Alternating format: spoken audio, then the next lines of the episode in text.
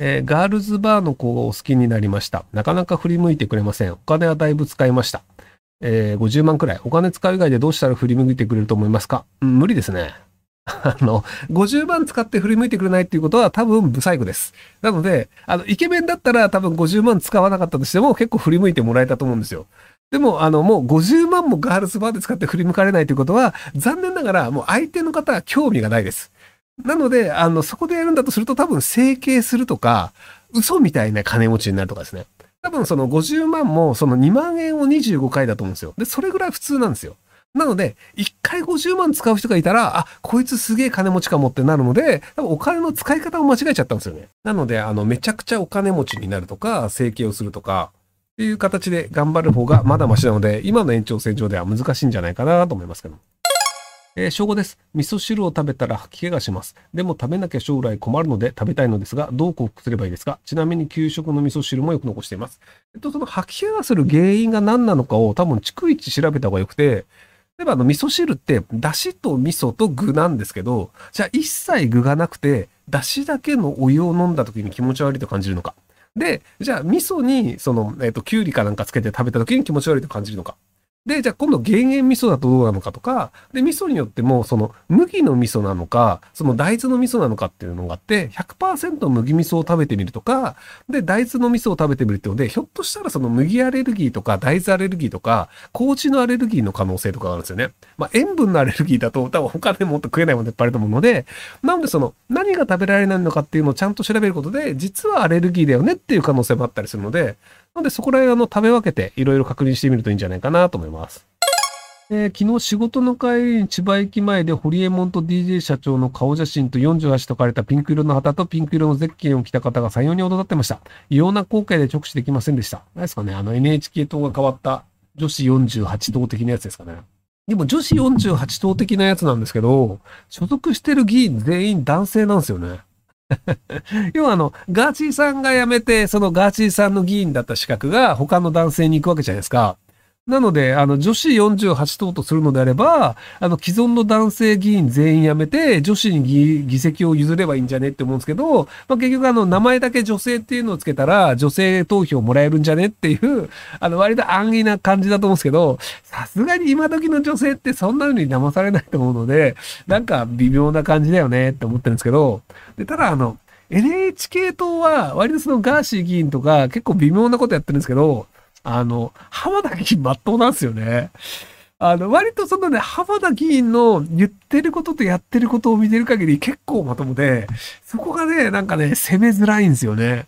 要はその、あの、おかしなことばっかりやって、その社会に対してメリットないよねっていうのを、あの、言えるとスッキリするんですけど、言うてもね、浜田さんが言っってる内容はね、結構まっとうなんですよ。まあ、その外資議員が来ない時とかに、なんかあの、これ読めって言わされて、なんか読んでる部分とかはやらされてんなとか思うんですけど、なんかその浜田さんの活動とか、あの、議会の中での発言とかを聞いてると、確かに、あ、ちゃんとやってらっしゃるっていうのがあるので、なのでね、N、浜田議員が NHK 党を辞めて出てってくれて、他の党とか作ってくれたくれたら、僕は割と応援したいなと思ってるんですけど、なんかね、微妙なんですよ。だからその、おかしな人ばっかりだったらね、いろいろ言えるんですけどね、ねなんか言う、まともな人が混じっちゃうとね、その、その組織全体を責めることができないっていう、結構難しい問題になっちゃうんですよね。はい。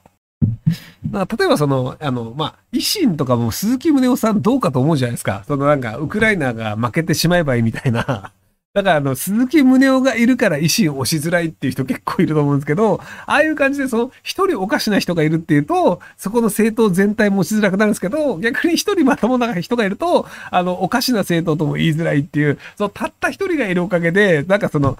組織として攻めづらい問題っていうのがあって、まあ問題でもないんですけど、っていうのがあるので、もうあの、浜田さんさっさと離党しねえかなって思ってます。はい。えー30代公務員です。夫婦ともに公務員で教員免許持ち、2歳の息子が1人、7月にもう1人生まれます。英語力の高さ、教育の事実度、個人事業のビザの取りやすさから、オランダへ寿司職人として移住を考えています。自分は飲食で過去10年以上の経験があります。現在持ち家ですが、日本の学費の高さ、年金の払い損問題などの解消に加え、家族4人が英語やオランダ語を身につけた後のことを考えると、プラスだと考えています。妻は3年間身分を残し、3年以内なら無条件で復帰できます。チャレンジしたいと思うんですが、いかが甘いでしょうか？あ、全然いいと思いますよ。あの、まあ、その、ある程度そのチャレンジ精神がある人で、多分その公務員なので、あの、ぶっちゃけ日本に戻ってもいくらでも仕事見つかると思うんですよね。なので、あの、で、オランダはあの、ビザ取りやすいっていうのがマジであるので、で、ただ、あの、オランダに住んで働いても、オランダ語を覚えることはほぼないと思います。あの、まあ、オランダに働いてた人何人か日本人で知り合いいるんですけど、みんな英語で通じちゃうから、オランダ語覚えないんですよね。で、あの、公的な文章とかも英語で出ちゃうので、なので、あの、オランダ語を覚えるときは、せいぜいそのオランダ人の人と、あの、店頭で多少挨拶をするぐらい、挨拶的な単語はオランダ語でやるけど、あの、結局その込み入ったこととか難しいことになると、みんな英語でやるっていうので、で、働いてる人も、まあ、あの、その、これから就職にやるっていうので一緒で、移民の人が多いので、そうすると、あの、オランダ語より英語の方が通じるんですよね。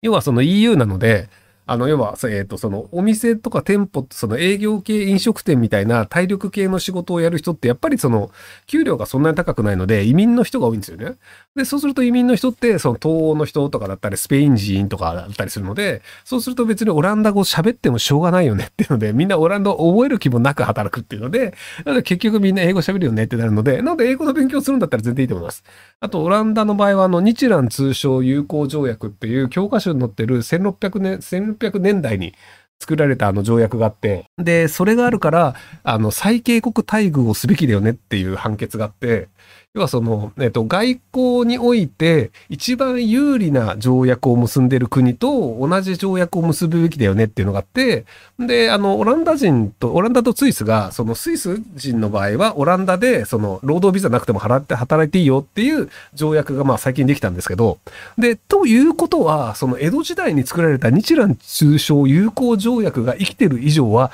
日本人も労働ビザなくてもオランダで働けるようになるんじゃねっていうので、一回働けるようになったんですけど、2年前にそれが廃止になって、で、結局でも、なんだかんだ言って日本人が、あの、ビザ取りやすいよねっていう状況は変わってないっぽいんですよね、労働ビザ。なので、ほとんど、そのなんかあの申請すると、ほとんどの人がなんか労働ビザ取れるらしくて、なんかオランダで労働ビザ申請して落ちたって話あんま聞かないんですよね。そうなんかあの、大学卒業してませんとかでデスクワークですって言っても、お前仕事できるわけねえだろってなっちゃうんですけど、で、多分あの自分から寿司職人として働きますとかで、そのなんか飲食の経験ありますよって人だと、まあ、まず降りないってことはないんじゃないかなと思いますけど。なので、あの、で、今その寿司職人とか海外で働くと、月収50万とか結構当たり前だったりするんですよね。まあアメリカとか行ったりすると。なので、あのなんか日本でそのなんか中途半端な仕事するぐらいだったら、その海外で飲食店だったり美容師とかやると全然儲かるんじゃないかなと思うんですけど、フランスの美容師めっちゃ給料高いんですよね。